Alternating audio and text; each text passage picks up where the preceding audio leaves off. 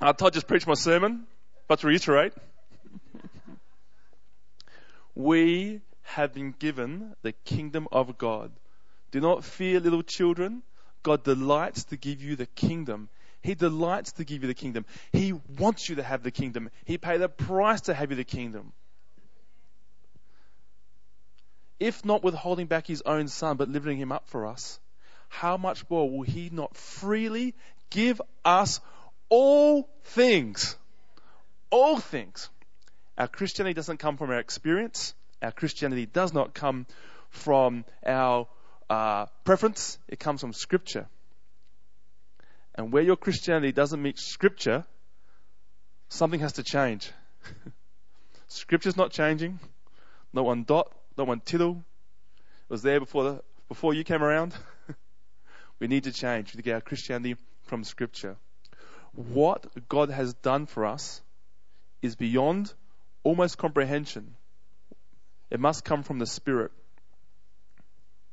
When you accepted Christ, I've already left my sermon completely. Doesn't matter.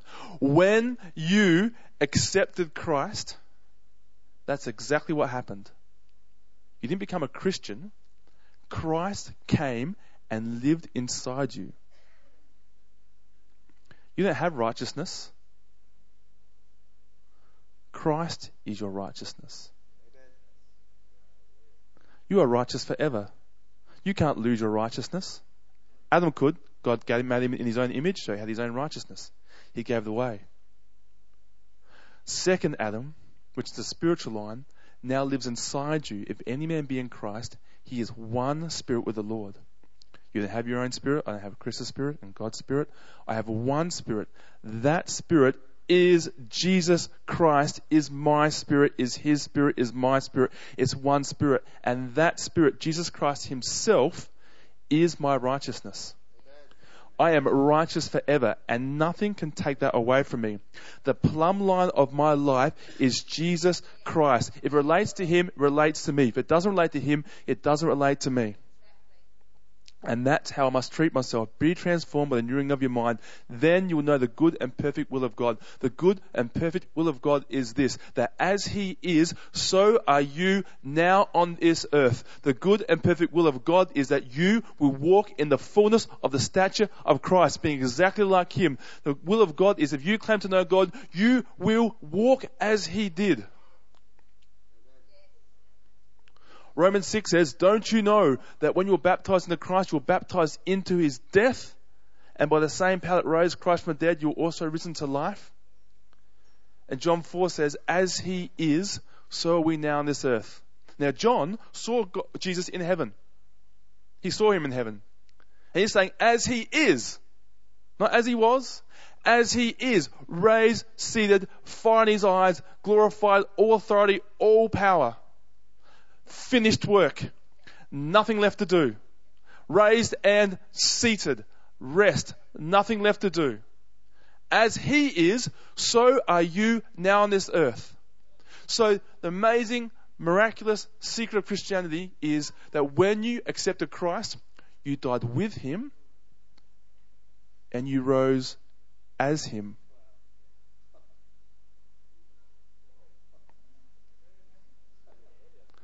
The amazing mystical secret of Christianity is that you died with him and you rose as him. If you are here, Christ has come in the flesh. Could any man be in Christ, he is one spirit with the Lord Jesus Christ. You are a spirit being having an earthly experience. You are a spirit being you have a soul, you live in the body, you are a spirit being, and your spirit is perfect because it's Christ's spirit. It is not poor, it is rich. It's not sick, it is healthy. It is not lonely, it has lots and lots of friends. And that is who you are. You are one spirit with Christ. He gave you his very self. You have already died and gone to heaven. Because you, Christ is raised and seated in heavenly places. And where are you? in Christ. So you are right now raised and seated in heavenly places far above every power and principality. Above Satan, above anything of this earth. Oh, Chris, welcome to our country town where I'm preaching. Oh, the Freemasonry. Oh, oh, the witchcraft. Oh, what we did to the Native Americans and all their all their witchcraft and all their like far above every power and principality. The only power and principality that affects Adelaide, that affects its religion, that affects its police, that affects its culture, that affects its arts, that affects its education, that affects its media is Jesus Christ. That is the ruling and reigning spirit over Adelaide.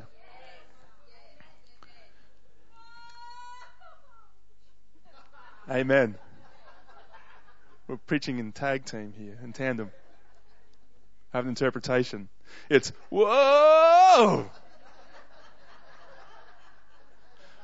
For those who are spiritual, you would discern.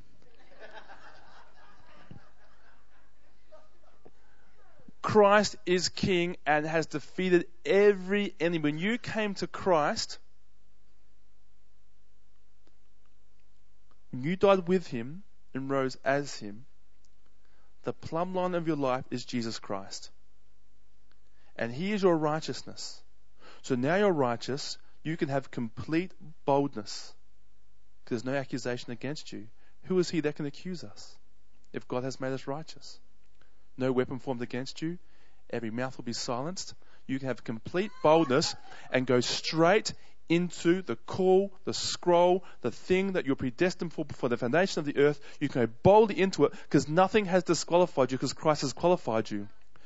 Nothing you do can disqualify you because nothing you do can disqualify you because nothing you do qualified you. Nothing you ever did qualified you except you believed once. When you believed, you became a new creation, and from there Christ lives inside you, and you are qualified for the rest of your life to achieve the things prepared for you before the foundation of the earth. You can go on boldly. We can approach boldly the throne room of God in a time of grace because our conscience has been sprinkled clean. There is no sin, no record against us. This is the new covenant that I will remember your sins no more.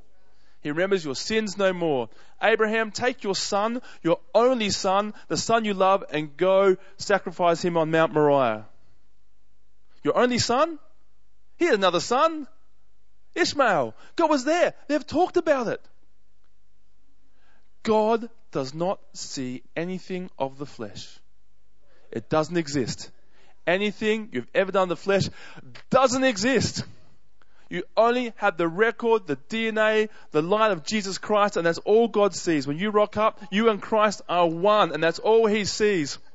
If our consciences do not condemn us, God will hear us and give us anything we ask. The gospel is the power to salvation. Saved, delivered, healed. Sozo. Saved, spirit, delivered, soul, healed body. Completely on this earth, not in heaven, on this earth right now. All creation groans through the revelation of the, or the manifestation of the sons. Not just sons, the sons everywhere, lots of Christians everywhere. Manifested, revealed sons. So it can escape the decay along with the sons of God. Sons of God don't decay. It wants to join us in not decaying. This is the gospel. You are a new creation. What you are never existed before. You enter the whole new world. You are now a spirit being. First Adam, flesh being. Curse, everything that's flesh under him suffers his same curse. You die, you leave that, you're risen again under second Adam, who's a spirit being, and everything which is his is yours. He delights to give you the kingdom. You are born of God. You don't have generational curses because God didn't do anything wrong. Take those books and put them with your NIV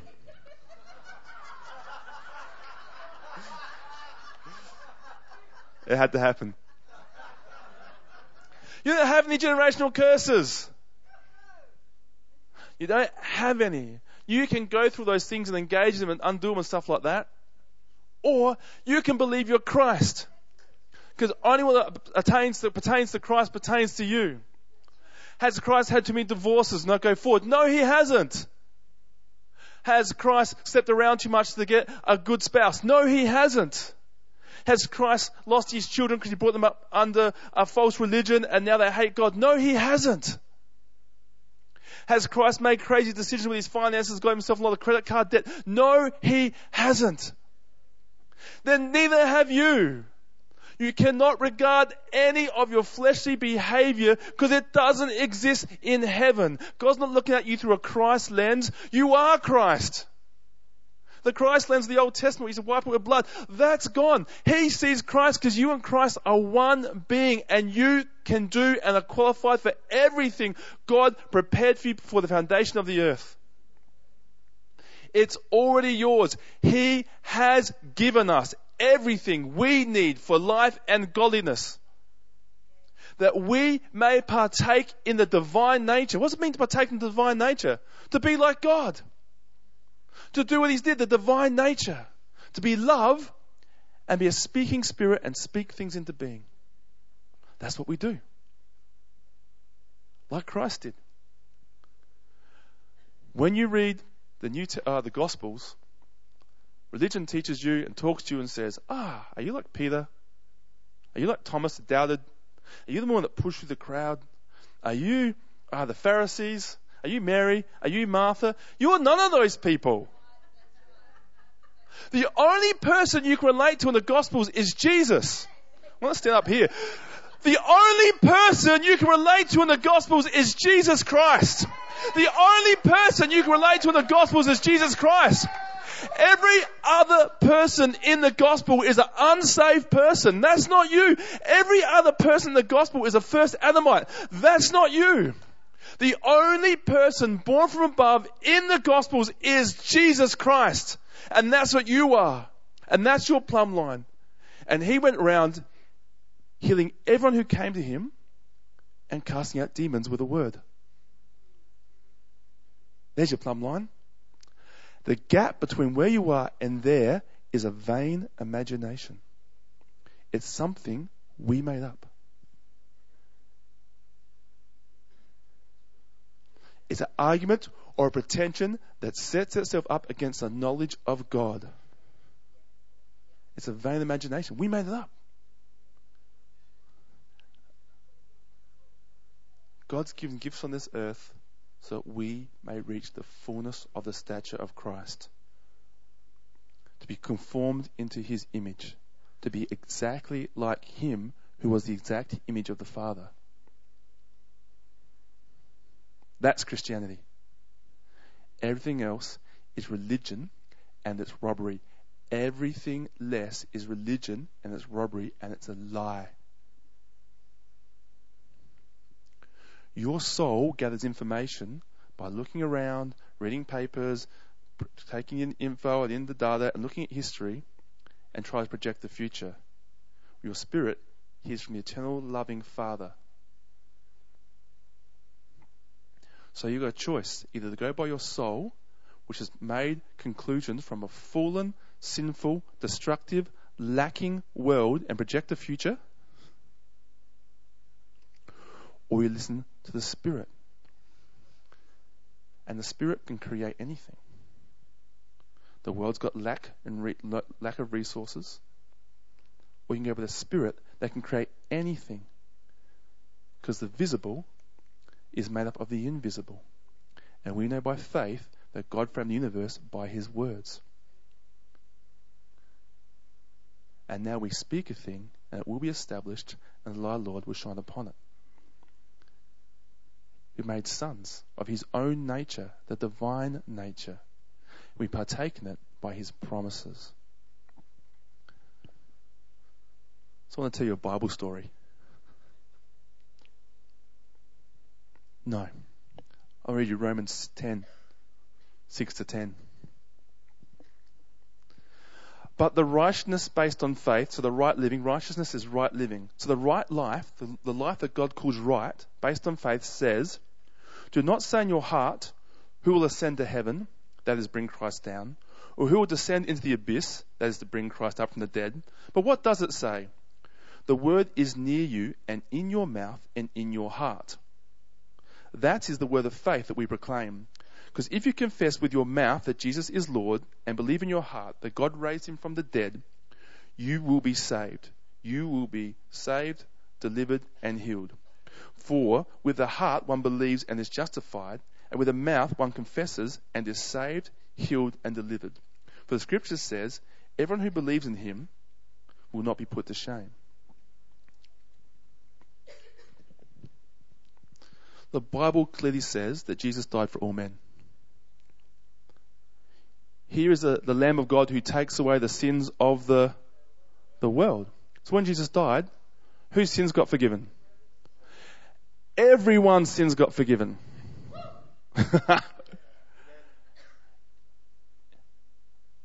if one man died, then all have died. Jesus, there's not one person on the earth whose sins haven't been paid for. There's not one person on earth whose sins have not been atoned for or forgiven.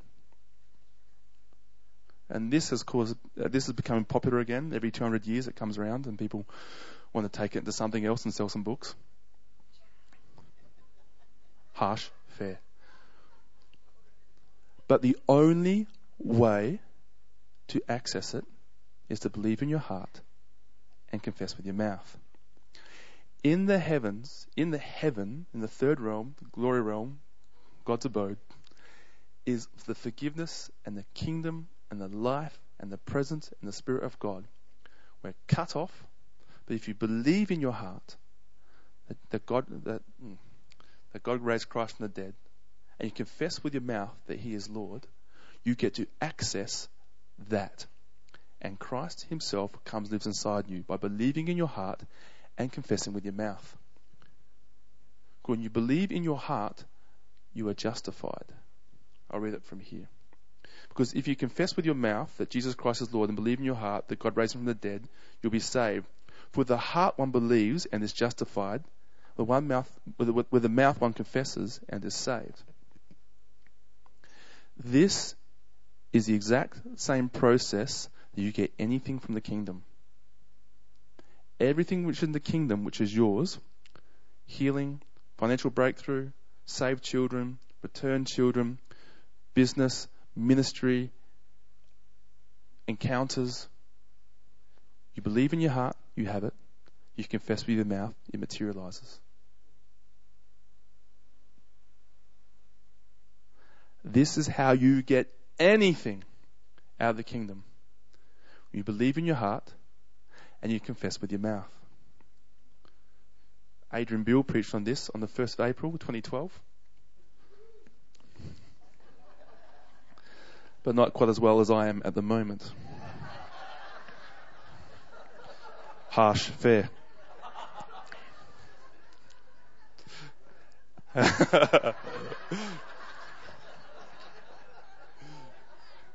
First of April it was. That's maybe appropriate.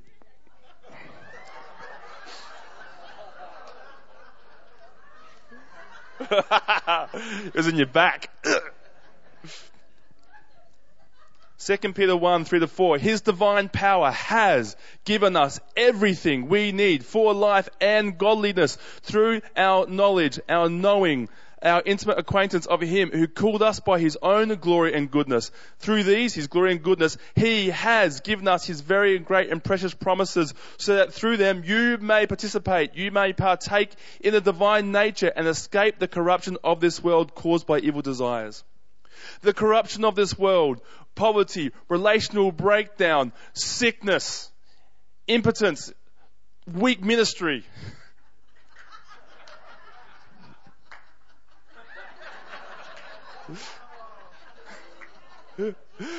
You can escape it by His promises. How do you get a promise? Believe in your heart, confess with your mouth.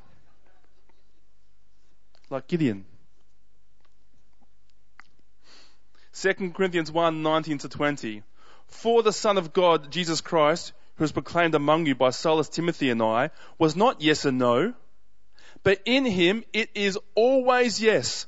For no matter how many promises, the promises which we partake in the divine nature, which we walk like God, be like God, for no matter how many promises God has made, they are yes in Christ. Where are you? All the promises of the Bible are already yes in Christ. They are yes in Christ. And so through Him the Amen is spoken by us. We say the Amen. We speak it out. Everything you need for life and godliness to be like God on this earth. Can you be greater than your teacher? No, it's enough that you become like him. Everything you need to be like God on this earth and bring his kingdom to this earth, which is heaven, nothing less than heaven on earth, has been given to you already. The child inherits the whole estate. You are a child of God. You have been given the whole estate. You are a co-heir, not a joint heir. You get a little bit, you get a little bit, a little bit. A co-heir. We all get the whole estate. You have been given everything you need for life and godliness. Everything. It's already yours. And where is it? The kingdom? The kingdom is inside you. Right here. You carry it with you. We don't need a priest. We don't need to go anywhere. We don't need guest speakers. No, seriously. We don't need them. We love them because they build us to the fullness of stature of Christ. But that's all they're doing. If we don't think this way, we think about the Old Testament, we need the prophet to come, he anoints us, the anointing goes on the outside, not the inside, and it disappears. Tell me if this is a great Christian story or not. You know where it's going a family love God, love God, have no money, and by faith they get around the table and they set up all their plates around the table and they all sit there around the table and they get the f- sauce out and a few things out and salt and pepper and then they pray and they say, Lord, send us some food. Ding dong. Door, someone goes, I was inspired by God to bring you some food. And they get some food. That is not a good Christian story. You want to be those people? You want to be the people who bring the food. That's a good Christian story. I'm living in overflow. I get inspired by God to bring some food. Because that is the kingdom. What's the kingdom? Here, throw your net over the other side. You've got so many fish you can't handle. There's enough for you and enough left over. Here, bring me some fish. I break them. I send to God. They come back. There's enough for you. There's enough left over. Second Corinthians 9.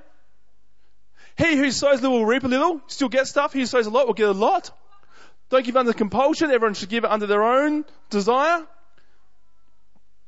And God will supply all your needs. So you will have all your need and enough to give away to other people. That's the kingdom. Tell me if this is a good story. I, a person, someone, very sick, sick for 20 years, guest speaker comes to Adelaide, heals me, bang, I'm healed. Is that a good story? That's not a good story. That's the Old Testament. The good story is, I am the healer. Who I lay my hands on, they get healed. I'm healed because the same Spirit rose Christ from the dead, dwells in my mortal body and quickens it and brings it to life and brings me to health. And I go around laying hands on the sick. That's the good story. Is this a good story? Ten years ago, we all got together in the house and the Holy Spirit fell and then there was revival and then for 20 weeks in a row there was glory and shaking and angels appeared. Wow, they were good days. Is that a good story? That's not a good story. That's a terrible story. We build an altar to these stories. Here's a story. Christ in you, the hope of glory. The whole fullness of the Godhead dwells in you bodily. You have the Father and the Son made their home with you. The Holy Spirit dwells within you. It can never leave you. Let's never sing, take not your Holy Spirit from me. Again, because if you're an Old Testament king, that's a good prayer. But if you are a New Testament person, a New Covenant person, you are one Spirit. The Holy Spirit can never leave you. You are walking revival. You are heaven on earth. You are the portal.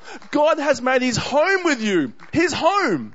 He lives there. Not a house. His home is where he lives, where he wants to be. And heaven's God's home, so you are heaven on earth.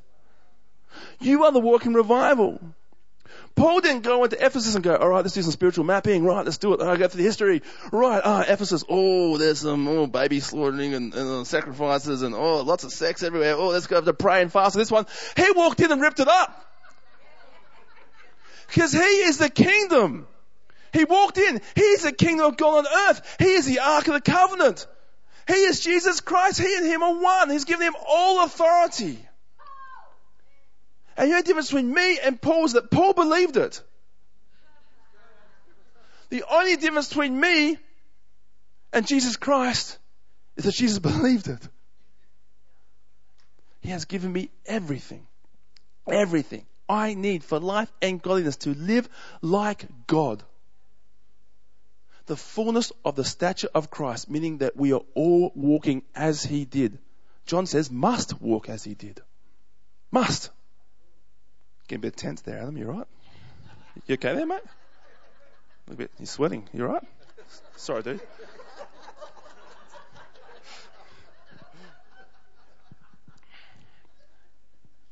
Old Testament, everything's written there to teach us. There's all types. It happens in the physical, we do it in the spiritual.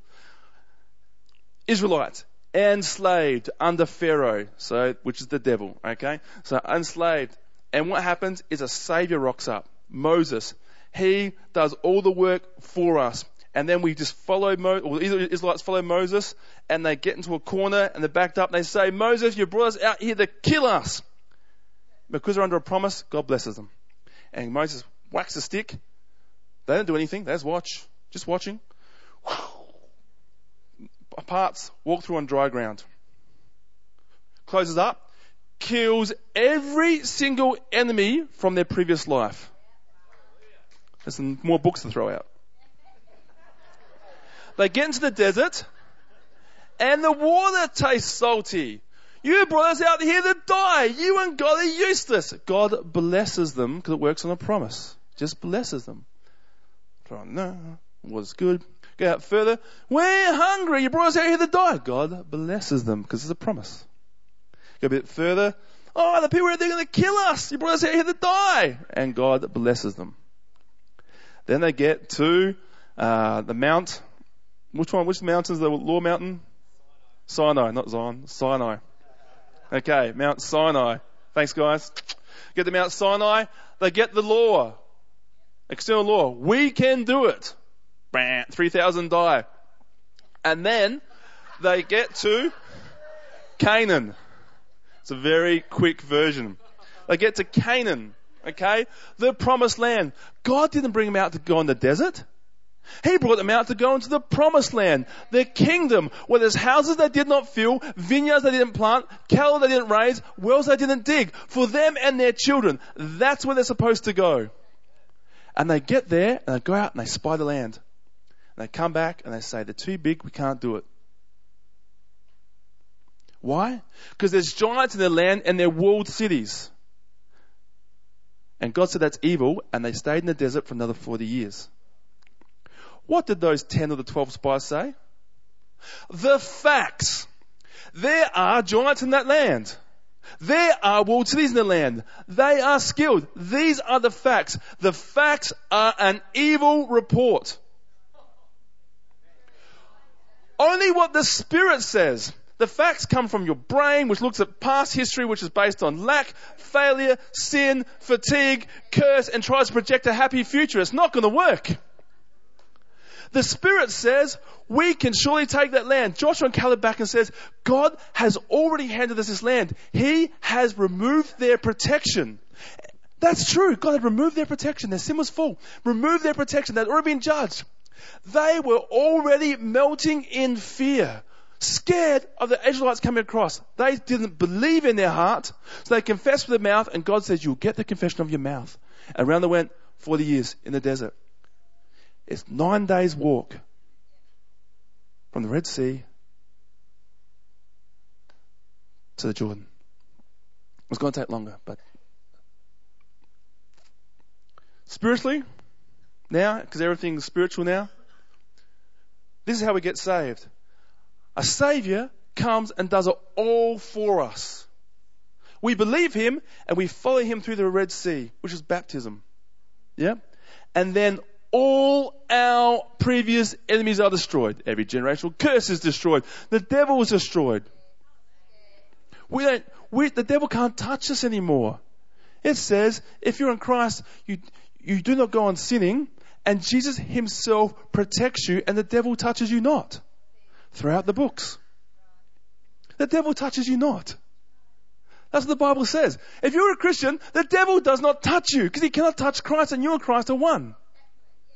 Can the devil do this to me? Can the devil do this to Jesus? No, he can't. He can't do it to me. Throughout the books. And they go, so spiritually, now, so we're, got, we're saved, okay, and now we're a Christian. We're a new creation. We're born again from above, okay? We are heavenly beings. And we don't go to Mount Sinai, we go to Mount Zion.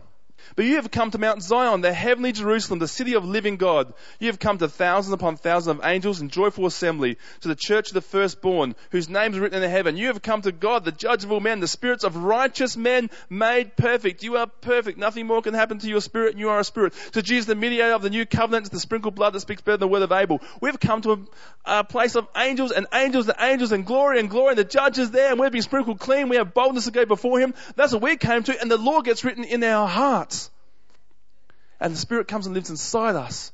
And we don't know the law because no one here can quote the Ten Commandments. Not one of you. Who can quote the, who can quote the Ten Commandments? And I'm going to bring the microphone to you. the devil. he can quote the Ten Commandments. They're in your heart. You don't have to know them because if you love, you fulfill all the law and all the prophets, and love is inside you. God is love, and He lives inside you, and that's your nature. You are love, you are light, you are spirit, you are everything He is, you're nothing that He's not. So, He lives inside you, and then we get to the Jordan. And as Adrian Beale preaches, excellently,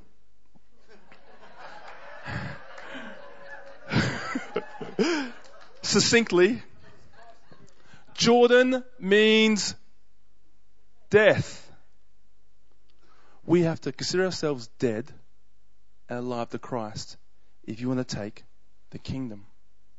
I no longer live, but Christ lives in me. And the life I live, I live by the faith of God. When the Israelites finally got it right after 40 years in the desert, they got the Ark of the Covenant, the presence of God, which is inside you. And they went to the, the Jordan and this time, the first time when they got saved, the gift from God, bang, river parts, and through they go. This time, they had to do it. They had to walk into the river. And they had to step in the river before it happened. And the Jordan went, stopped, it went all the way back to a town called Adam. When you consider yourself dead, every line, every curse, every family thinks of you, every experience is destroyed right back into Adam. And then you cross the Jordan, you make a pillar of stone saying, That has happened. I'm a new creation. I'm never going back to the desert. Ever, ever, ever again. And I take these walled cities and these giants by praise and believing. And why is it praise and believing? Wasn't it harder than that? Because the gospel's for every culture, every person at any time on earth, and anyone at any age, at any culture can praise and believe. Believe in your heart, confess with your mouth. Go to Jericho. They say you'll never get in here. Now, what is our promised land? Our promised land is the kingdom of God. What's the kingdom of God? Heaven on earth. You need to go and take those giants. And where are the giants? The giants aren't people out there. They aren't the seven mountains. They aren't these things. The giants are things you believe. And there's a demon enforcing it. It doesn't matter. He's been defeated. If you change what you believe, the demon has to go. Because you've been given all authority. So how much authority does the devil have? None. Unless you give it to him, you take it back, he's got to go. You repent, you change your mind, he's got to go. Everything you need is in the kingdom.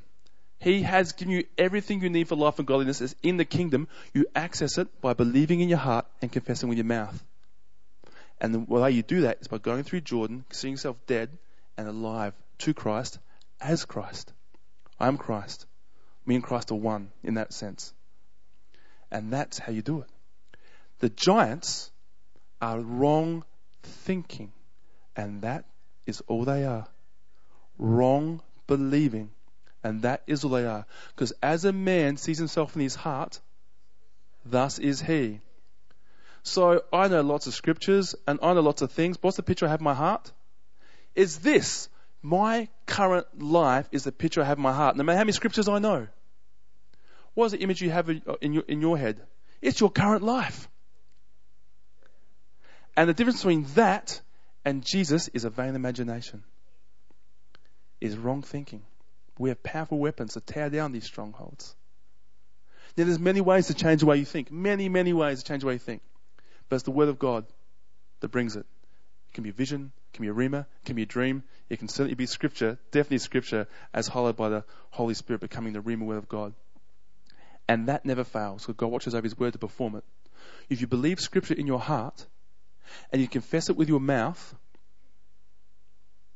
it will manifest because the visible is made up of the invisible. Speak a thing that will be established. And that is how you go across. And you must do this. Check this out. Giants, the word for giant in scripture is Raphaim. Raphaim. Raphaim. The word for healing in scripture is Rapha. Jehovah Rapha. Rapha, healing, is the children's bread. In Numbers 14, Joshua says, We can take those giants, for they are our bread. When you take the giants, that is your healing. And the giants are purely wrong thinking. When you believe and change what you believe, everything manifests around that. Everything manifests around that. Now I want to smash something here. Because we haven't really torn into anything yet already. I have it all. Yes, you have it all. This is what, this is the misunderstanding of the grace gospel. Not how it's preached, but how it's been lived around the life, around the world. Okay. I get healed, saved, delivered, like, pardon the river, pardon the sea. I go out, I'm in the desert, I'm under the blessing of Abraham, and God's going to treat me well no matter what I do. That's correct and you're in the desert. I'm in the desert. It's by grace. I'm in the desert. Next year, by grace, I'm in the desert. Next year, by grace, I'm in the desert. And God sends me stuff, sends me manna, sends me quail, sends me food when I pray, and some ding dong at the table. Sends me a guest speaker once every 10 years. That's the desert.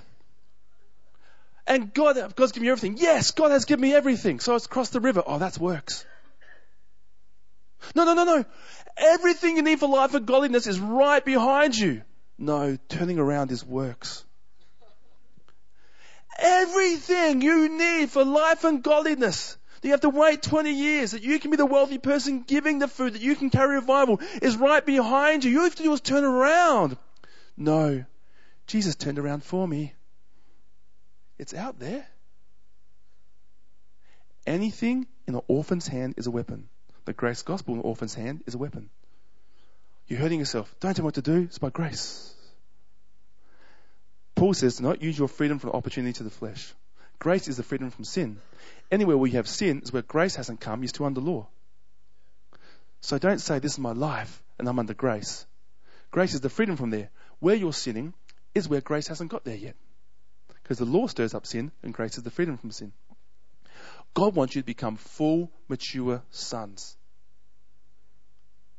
We're going to do some testimonies about this process now, and you're going to see that process in many people's lives. Saved, but in the desert, going into Jordan, across the Jordan into Canaan. And I asked Todd first, because no one has messed up their life as much as Todd.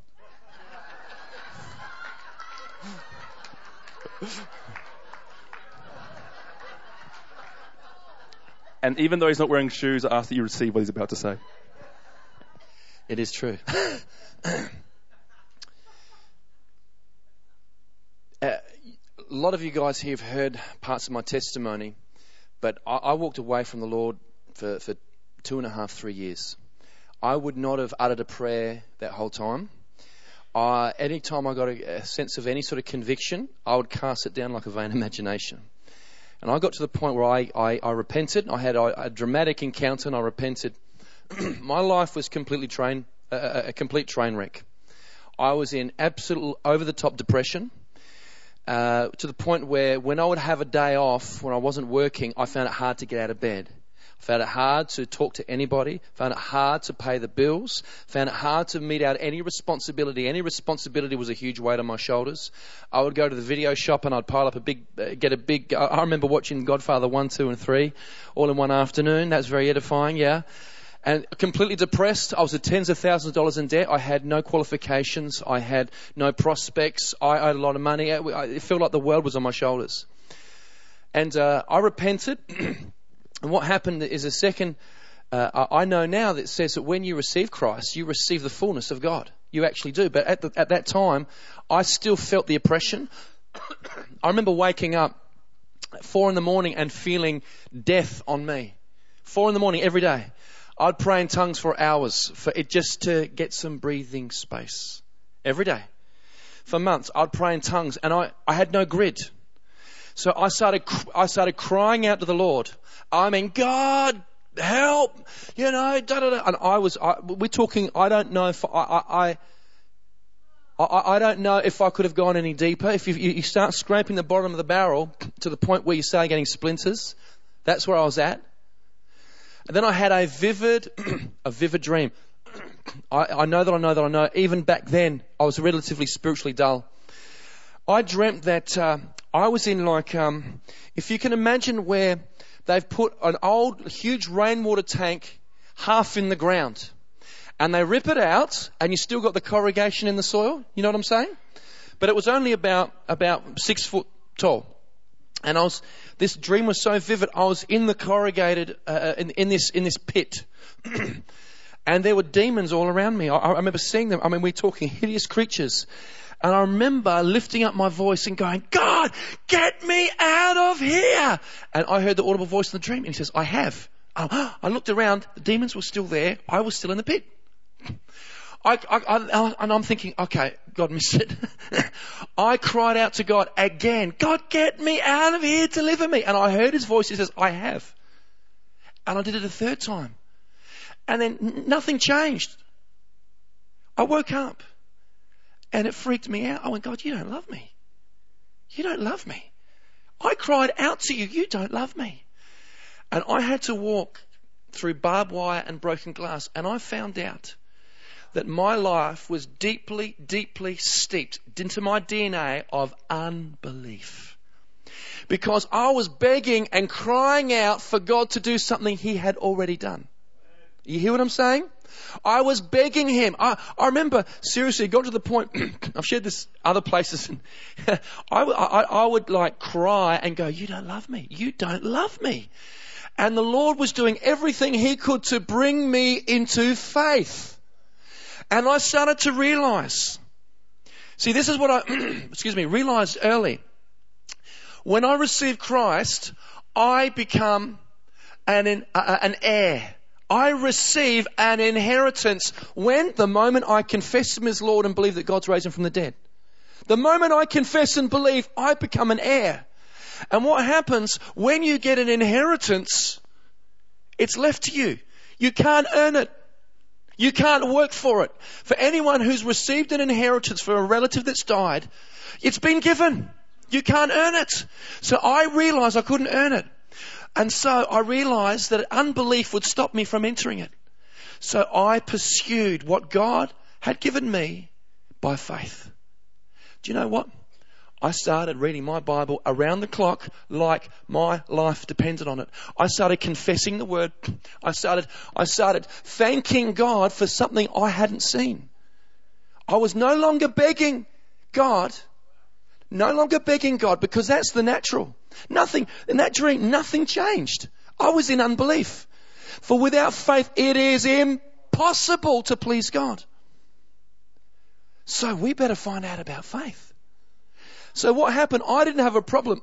I'll tell you honestly what I did. I read the word. I would spend four to eight hours a day every day in the word. Not works.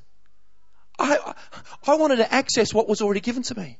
I was accessing what belonged to me. This is where we can get confused. Even if we become a chronic confessor, we can't earn it. When we confess anything or we read scripture or meditate, it's for our benefit. We're not moving God. You hear what I'm saying? We don't get hung up on the methodology. It's whatever it takes to get that faith in our gut. Can I get an amen? And so people get a bit like this. You know what I did? Mark 11:23. My whole life changed on that one scripture. If you uh, have have faith in God, have the God kind of faith, have the have the faith of God, whatever, however you want to uh, say it. Jesus says, if you command this mountain to be uprooted, if you speak and command this mountain to be uprooted and cast in the sea, and you do not doubt in your heart those things you say will come to pass, you will have what you say. Therefore, with this in mind, I say to you, whatever you ask for when you pray, believe you have received them and you will have them. It changed my life. Do you know what? I started praising God and thanking God and believing God. Like, um, you know what? My situation got worse.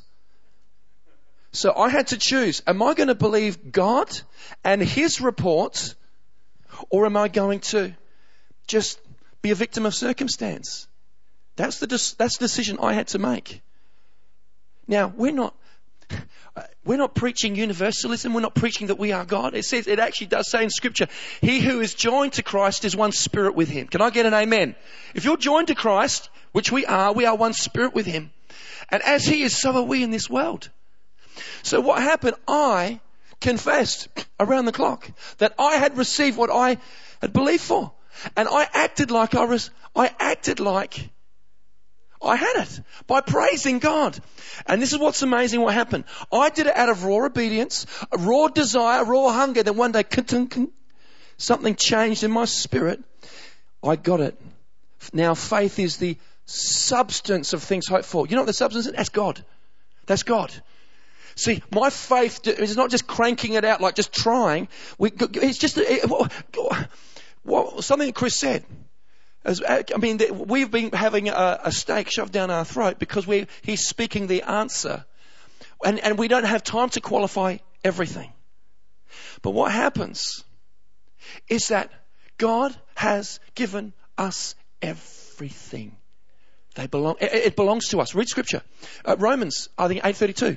If he who did not spare his only son, now I mean, come on, this is offensive. Especially the person who struggled. It's offensive. People find, oh, condemnation. No, it's not. It's just the good news. Roman 8.32.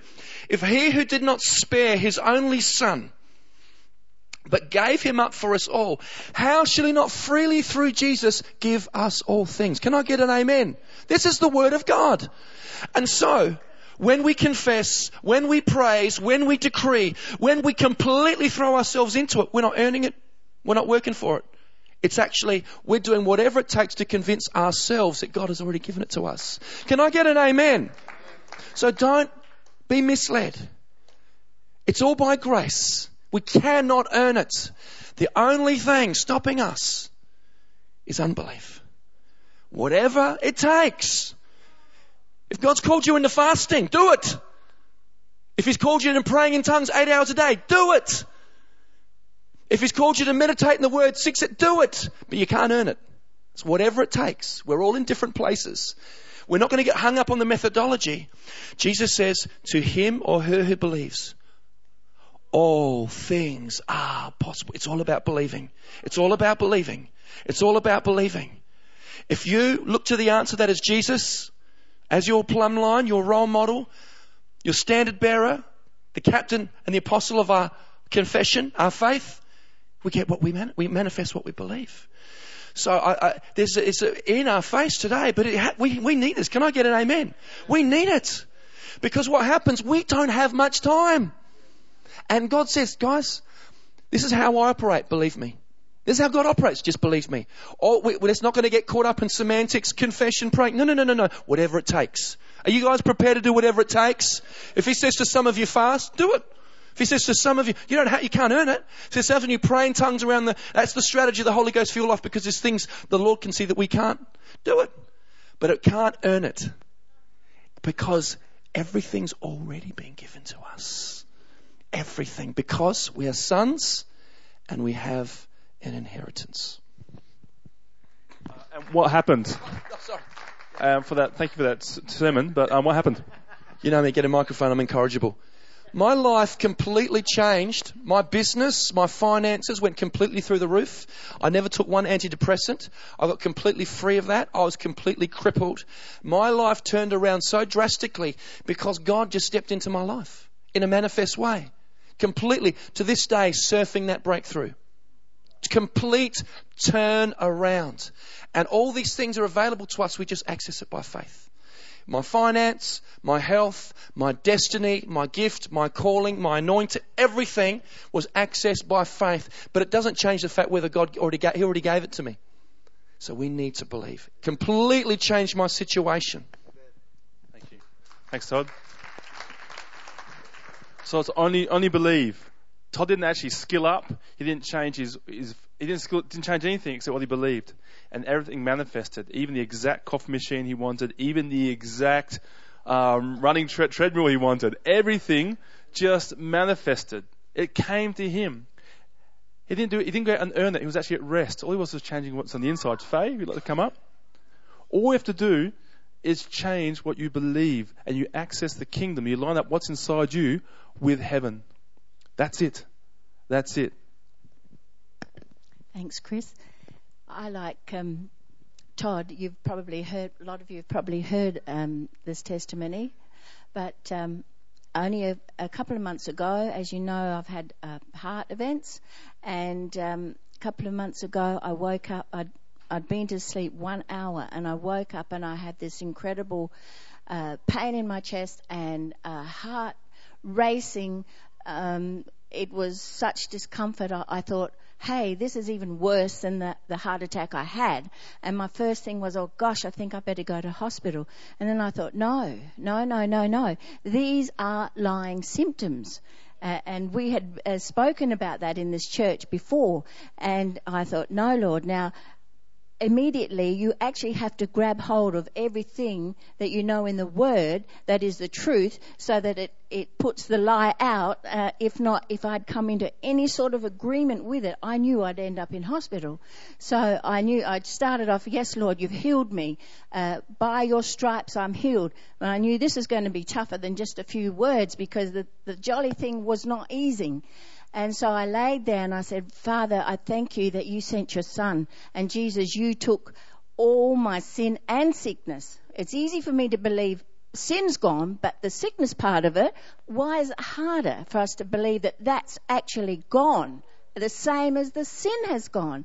So, right, Father, that's happened. And Lord, this is either true or I'm wasting time. You know, Lord, your word's truth. You're not a man that you should lie. So I know this is truth, Lord, and I am already healed. You took all my flesh in your body. You, you became flesh. You assumed everything that was from me in, in the old Adam, everything that was corrupt and had death. You've assumed it and taken it. Now, this is all happening while I'm lying in bed, heart racing, you know, feeling pretty distraught, and I just thought, I've got to see this through, stand on this, and not let it go. Because if not, I'm wasting time. Lord, this is truth. So, time went on, n- not too much easing, same distress. I'm just thinking, Lord, you've got to undertake for me. You're my strength. You've done it. What more can I do?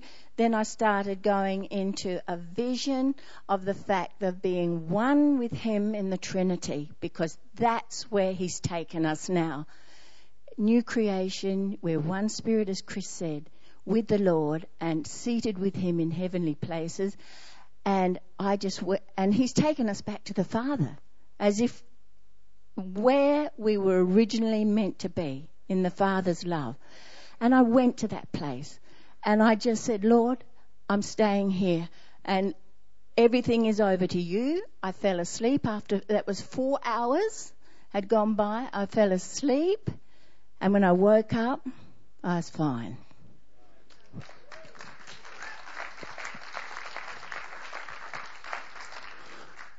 So she believed in the heart and she confessed with the mouth. The same way you got saved. The same way you got saved, the same way you get anything. Is um, Gabrielle here? Yes, she is. By faith, she is here. She's bilocating. Gabrielle or Gabrielle's angel, would you like to share a testimony? Okay. Um, I'm a mother of three boys, and they all gave their hearts to the Lord when they were in primary school. And by the time they reached mid secondary school, they had all gone away from the Lord. And um, I got really distraught about it.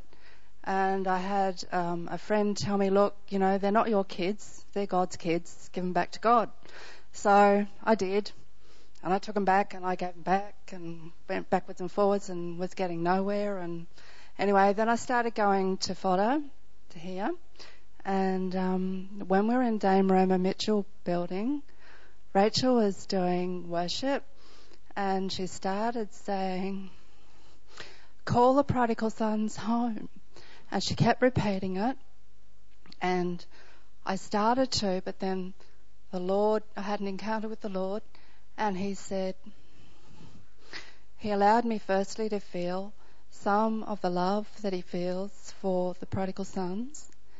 And when I'd recovered, He said to me, You know, the parable in the Bible about the prodigal son.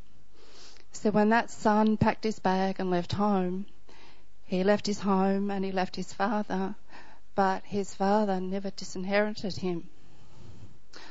And so that completely changed the way I was praying. And I began to declare the word of God over my kids, what they were already walking in, not what I saw, but what the word said.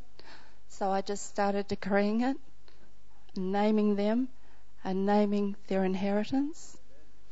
And two years ago, to this very day, to this very Sunday, when we were in the art centre by that stage, before we'd moved to St Agnes.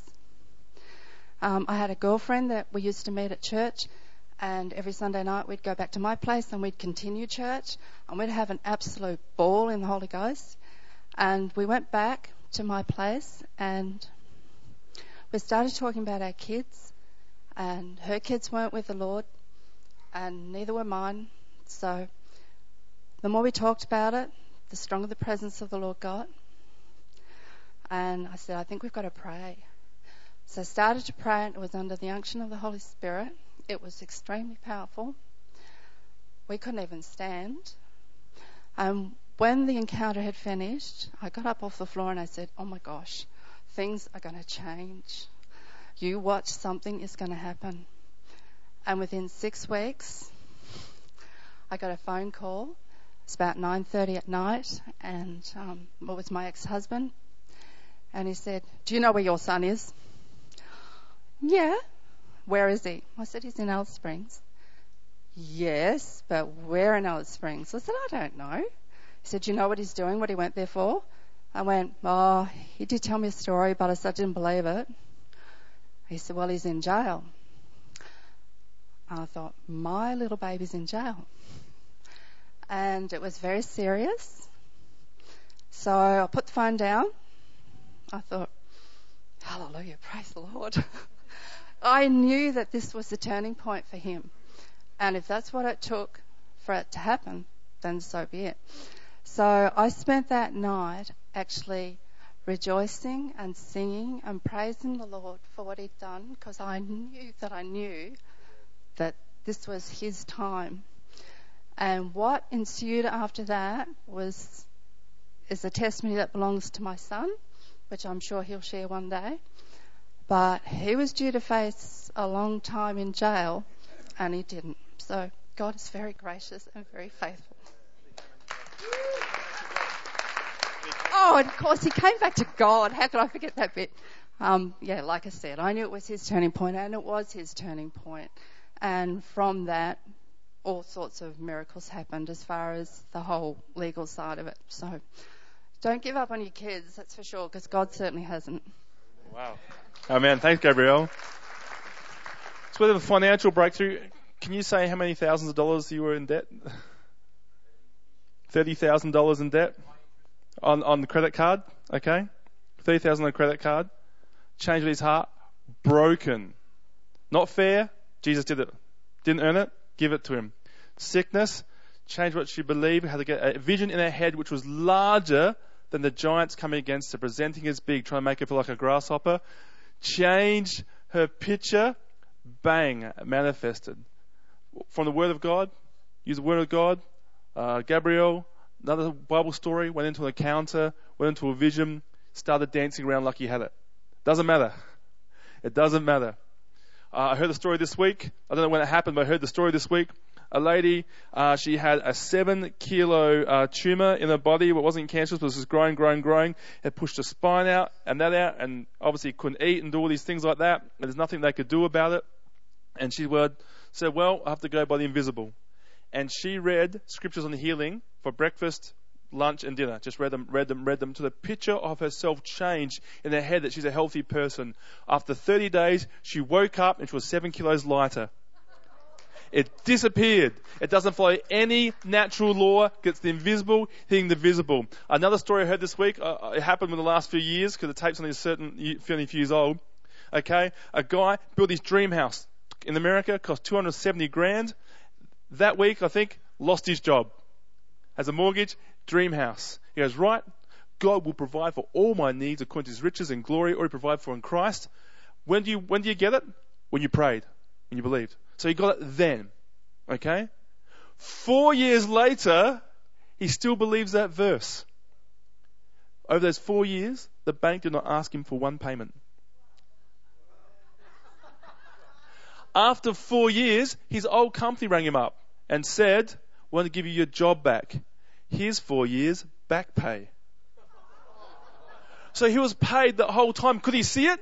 No, but when did he get it? When he prayed four years ago, so he did get it. And because he had four years back pay, he didn't want that house anymore. He went and bought himself a nicer house with cash. When did he get his house? Four years beforehand. We have to have a picture larger than the circumstances. You don't need any um, any history in it. Abraham had no history in children when he could be father of all nations. And it was physically impossible. He had to get a picture, the stars, bigger than the picture that the uh, natural was trying to present to him.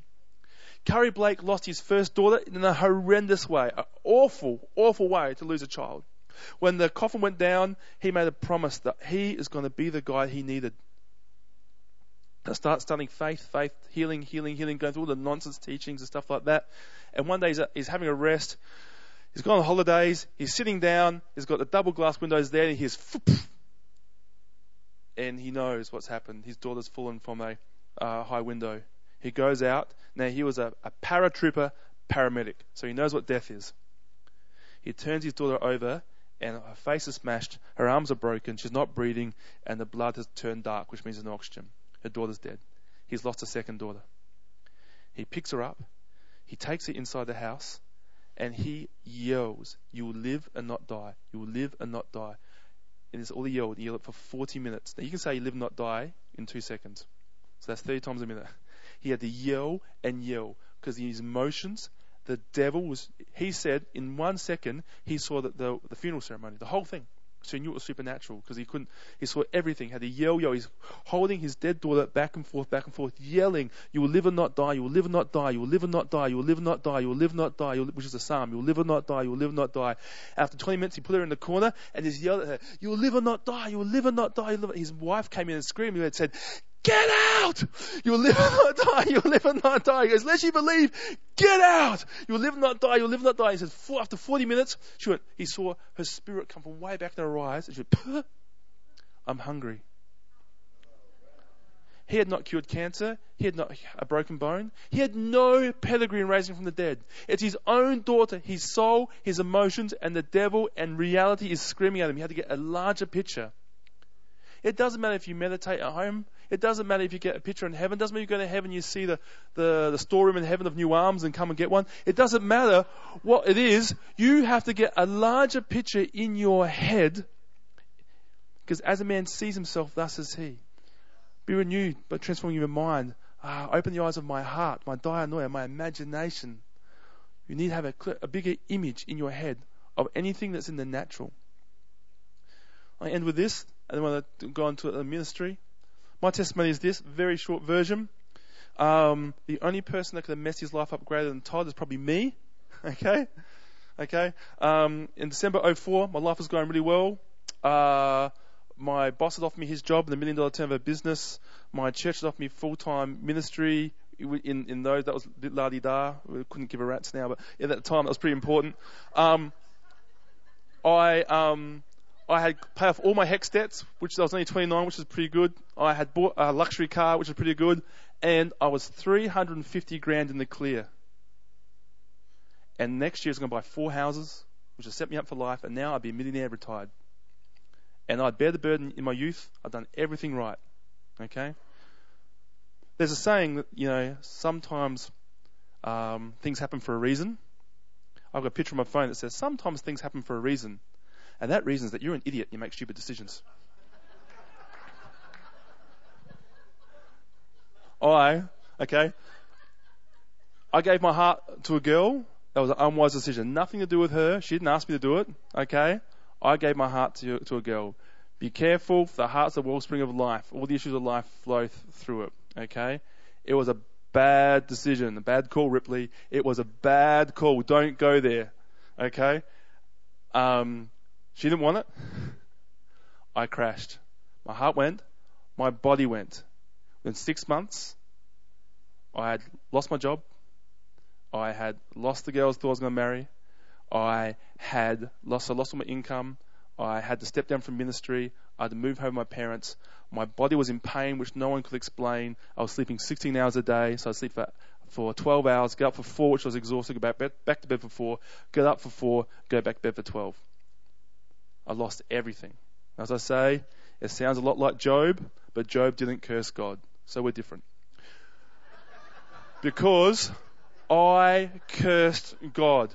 I did. I, I'm, the word curse is the correct term. I was furious with God. I'd done everything right, and He'd taken everything from me.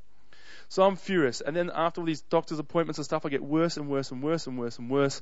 And If I go see a doctor and the doctor says you've probably got six months, you have no immune system, your body is fully poisonous, I cannot believe you drove here. You're the worst case I've ever seen. I had three doctors tell me it's the worst case I've ever, ever seen. I saw a doctor in Hong Kong for $330 for 20 minutes, and he said, You're too difficult for me, I can't help you. No, no, I didn't get the money back, no. Results based doctor Okay, and so the doctor said, You've got six months to live. I walked out there, said, God, you've abandoned me. I know you're right, and the Bible's right. Obviously, I'm wrong. Okay, I didn't want to read the Bible. The Bible just sat there judging me because I was sick. That's how I felt. I didn't pray. I didn't tithe. I didn't read my Bible. I didn't go to church anymore. And I said, I'm not going to die in six months here in the white room. I'm going to die overseas. I bought a round rail ticket. I thought I'd live for three months, go see some things, die, get to heaven and say, well, I was wrong, but here I am. Okay? And I was angry with God. Really, really angry with God. Furious with God. Because look what he had done, done to me. In the, um, and so I uh, took out a full travel insurance fly my body home. I wrote out my, my um, it's true, and I, t- I wrote out my will so that I had to sell my house to live off the proceeds, or I wasn't living anymore. I had to pay doctor's bills and stuff like that, so the house had to go too. And then I had so, and then I started traveling, and in that traveling, I didn't like God, knew I knew He could heal, and I saw everyone. I, um, in my time for healing, I saw Benny Hinn. I saw, I um, met Bill Johnson by accident. I was standing next to him and he prayed for me. I didn't know who the guy was. Um, I, uh, Curry Blake prayed for me twice. Um, uh, Rob Rufus prayed for me. I was in the glory realm and people were going crazy and gold dust was going everywhere. Uh, Joshua Mills was there and there's oil and things and he's calling out. It just, it was crazy and I walked out sick every single time, every single time reinforcing the fact that God did not like me and God had abandoned me and I was the idiot who made a stupid decision and lost everything. Five years I did this for. Five years it sucked. Five years it hurt. When I was just exhausted. So January 2010, I'm so sick I cannot get on the plane anymore. My job is to live. I have to um, mince all my food and drink it because my body won't digest it. And when it, when I eat something solid, it goes in my body and it stops and it doesn't go through. Then it rots, and then rots goes in the blood system. From the blood system, it goes into your skin and it comes out your pores. So what's coming out my pores? X food. Okay? Waste is coming up my food. Everyone, hold up your arm like that. Let's lick your arm. And say, two years ago, Chris could not do that. To survive, every two days, I had to have an Epsom salt bath. But not just Epsom salt, it was concentrate and it was like very heavy and I had to get in, I'd probably lose two kilos in water every time I did it. I had to re- and, and you go into a clear bath you stay there for an hour and it's hot, and when you get out, it's a dark bath. Guess why? It came out your skin, okay? It was horrendous. It's a terrible way to live, and I suffered every day, and God did not like me. But what I did do is listen to healing, because healing is all I had. Healing was the only way out and I listened to healing teaching over and over again. Now, I couldn't concentrate like this guy, and I couldn't go into heaven and all these things, so I didn't like God, and He wasn't taking me there. And so all I did was listen to Bill Johnson, Curry Blake, Bill Johnson, Curry Blake, Bill Johnson, Curry Blake, listen to it over and over again. Until one day, I was absolutely convinced that I was healed because my sins are forgiven, and so I'm healed. They always go together. Carry your diseases, uh, and uh, all your sins. Uh, heals all your sins and all your diseases, all these benefits. What's easy to say? Forgive your sins or that you're healed. I was healed. I was completely healed. I could not, it was beyond my comprehension that I was still sick because my image in my head had changed so much just by listening to MP3s. I didn't study because I was so exhausted. I just, I just catch 10 minutes of every hour sermon. Okay, so it just drip fed into me. And I was absolutely convinced. I went and checked this date with my sister on the weekend. April 5th, 2010, uh, the Easter Monday, I go to my sister's house. Okay, I'm sick. I smell, I smell all the time I have a shower, I get out, I smell, okay? And you'll know why. Okay, I'll really explain why. I just smell all the time. And I was sick, and it wasn't a, bath day, so I, had, I sweated all the time, so I had the sweat and smink from the day before on me. I go to my sister to rock up, she just lived one block away, so I thought I'd just go see her. And that was my do, that's my one thing for the day. I'm to see my sister, that's the one thing for the day. I go there, and she has a dinner party on. And they say, Chris, stay, it's lunch, stay. And we're at the back, I went, okay, your choice. So I sat there. I couldn't eat anything except raw salad because nothing else my body would digest. You have to chew it to, to turns into mush in your mouth, like count 20, chew it. Okay, this, this was my life. And I'm sitting there. I have all my old friends there from back in my university days. That my sister's friends were my friends. Okay, they've known me my whole life. And I have a pastor from a, probably Australia's largest evangelical church there. I gave more details sometime. One time, someone, oh, you mean this guy? I went, oh, I just I can't say anymore. But anyway, so, so apart from and and and so friends and family, I'm sitting there and someone says, "Wow, you know, you've been sick, but what's God taught you through sickness?" Wrong question. Well, good question. Wrong, wrong guy. I'm sitting there. I'm in pain. I can't eat. I've only got this little bowl in front of me. I smell. I look terrible. I weighed 68 kilos. I'm 88 now, so 20 kilos less than what I weigh now. Okay. I'm sitting there and I said, God didn't give me sickness to teach me anything. I said, God doesn't give sickness. You can't give you don't have. He doesn't have sickness. He didn't give it to me. A guy goes, no, well, obviously you learn, you know, what's God teaching you through the sickness? I said, God doesn't give you sickness at all. I said, sickness is from God going to a doctor's sin. Like, he didn't give you, he didn't give you sickness. And like, I was adamant. And I started you know, I started hitting me about all these things about sickness. And I was saying, if God gave you sickness to teach us something, the closer you got to God, the more likely you are to get cancer. God, I said, Jesus never, ever, ever said, no, nah, you got to keep your sickness, you're not learning just yet. He never said that to someone. Yeah, heal, heal, heal. Oh, you still got to learn a bit of pride in your life. That. I said, if God's a good father, I said, we would never give sickness to our kids. We'd never give our kids Drano to drink to ruin their insides to teach them something. Why would God do it? You're saying you're a better father than God? And I was launching this thing, and then, and then they got really offended. And then all the stories come out. They go, okay, how about there's a girl at my church and she died. What do you say about that? I say, it's not God's will. It's not God's will she died. And so what, what about all the suffering? They say that could be prevented. I can't make a theology out of your experience. I can't make a theology out of any experience. My theology comes from Scripture. I hear that, it hurt. My theology is a Scripture. And they go, what about you? I'm in pain. My pain and my sickness for five years, the fact that God never answered me, does not change the fact that He did heal me 2,000 years ago.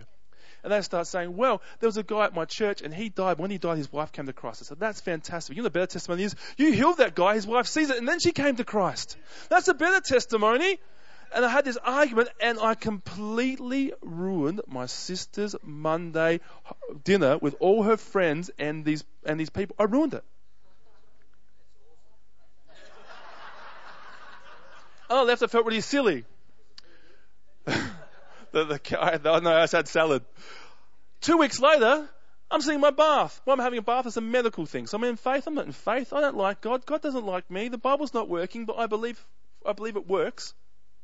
But it's not working for me because there's something inherently wrong with me. Obviously, God doesn't like me. I'm having my bath. I'm eating my food. I'm doing all the medical stuff. I haven't thrown anything out. And I'm in the bath and I just check into God like a mobile phone once a day. I just go, God, anything you want. And I felt to stand up. All right, well, what can you lose? I stood up, blacked out in the bath, completely collapsed, came to, water everywhere, laptop destroyed. I go, I have to stand up, which is a really silly thing to think when you just blacked out. You st- I stood up, and I was completely healed. I went for a run. I went for a run every day, and then Anzac Anzac Day was a Sunday that day, so the holiday was on the following Monday, and that Monday I went down to Norwood and I ate everything I was allowed to eat for the last five years, and then I started a bakery binge that lasted two years. Hence I weigh 88 kilos. It breaks every rule. Did I heal my soul for my physical healing? No, I was angry with God. I was angry after. When I got healed, I said, God, you think I'd be happy, wouldn't you? This is what I said. I said, I said, God, it's like this, in case you didn't understand. There's a guy sitting next to the river. There's a guy in the river. The guy in the river's me. I'm drowning. I can't breathe. I go down. You watch me for five years and pull me out. What do I say? Thanks, jerk. That's how I feel. After I get healed, I was still angry with God. My soul didn't get healed. Faith did it. My soul, my anger, God doesn't see because all my sin is dealt with and faith achieves its object. The angels commended for faith, not for their moral behavior. They're all naughty dudes. And they're, every guy in the Hebrews 11 is a naughty dude. And God commends them. He only sees faith. When you know who you are, the born again, you boldly go for God and you can get everything you need. Everything you need. The picture in you just to get bigger than any picture here. The spirit has to be larger than the soul. Sons of God are led by the spirit. We do not go by what we see, we go by faith. And first to last, we are by faith. What Todd's saying, what everyone's saying is just change the picture. No matter what this, change the picture line up with the scripture because God watches over his word to perform it. And Psalm 103 says, his angels, his mighty ones, love to do the bidding of the voice of his word. You release scripture, angels are released. Literally, angels are released. Change the picture. Change the picture. Uh, keyboard, Daryl, who sometimes looks like Leslie, according to Adam on Tuesday night. On Sunday, was it? Sometimes Sunday seems like Tuesday to me. I love laying on hands. The rest of my life, I'm going to lay hands on people. Okay? I am. I'm going to destroy the works of the devil. I love words of knowledge. If Adam calls me out, I'm there. I love guest speakers. When I go see Josh Mills, I'm going to grab him, tackle him, grip his oily socks, rub him on my head, and sleep with him under my pillow. Okay? I love the anointed people. I love words of knowledge. I love powerful ministry. But there has to come a time. God did not. If I was sick and um, Curry Blake healed me, you come to me sick, what do I say? Go see Curry Blake. Go see Bill Johnson. Go see Joshua Mills. That's what I say. If he didn't get his, if Todd didn't get his breakthrough, and someone sent him money in the in the in the post, he'd have to say that's what you have to do. Get money in the post. A miracle is a donut. Once you've eaten it, it's gone. But Jesus is the bakery. You get him, you get everything. If I get Curry Blake to heal me, I've got a donut. What happens I get sick again? I get another donut. If I get Jesus, I get the whole bakery. The kingdom is the bakery. Everything you need for life and godliness is yours. Now, every week we pray, we lay hands and pray on people, and we're going to keep doing that because we love it. It's a command from Christ. But tonight, I'm going to stand up. I'm going to read some words about the finished work of God, about answered prayer to you, and you receive them because the word will change you. The word never returns void. The word is sharper than two-edged sword and divides between soul and spirit, bone and marrow, and discerns the hearts of men. It is powerful and active. The word's to go in you and change you. And angels are going to deliver it to you because they love to do the bidding of the voice of His word.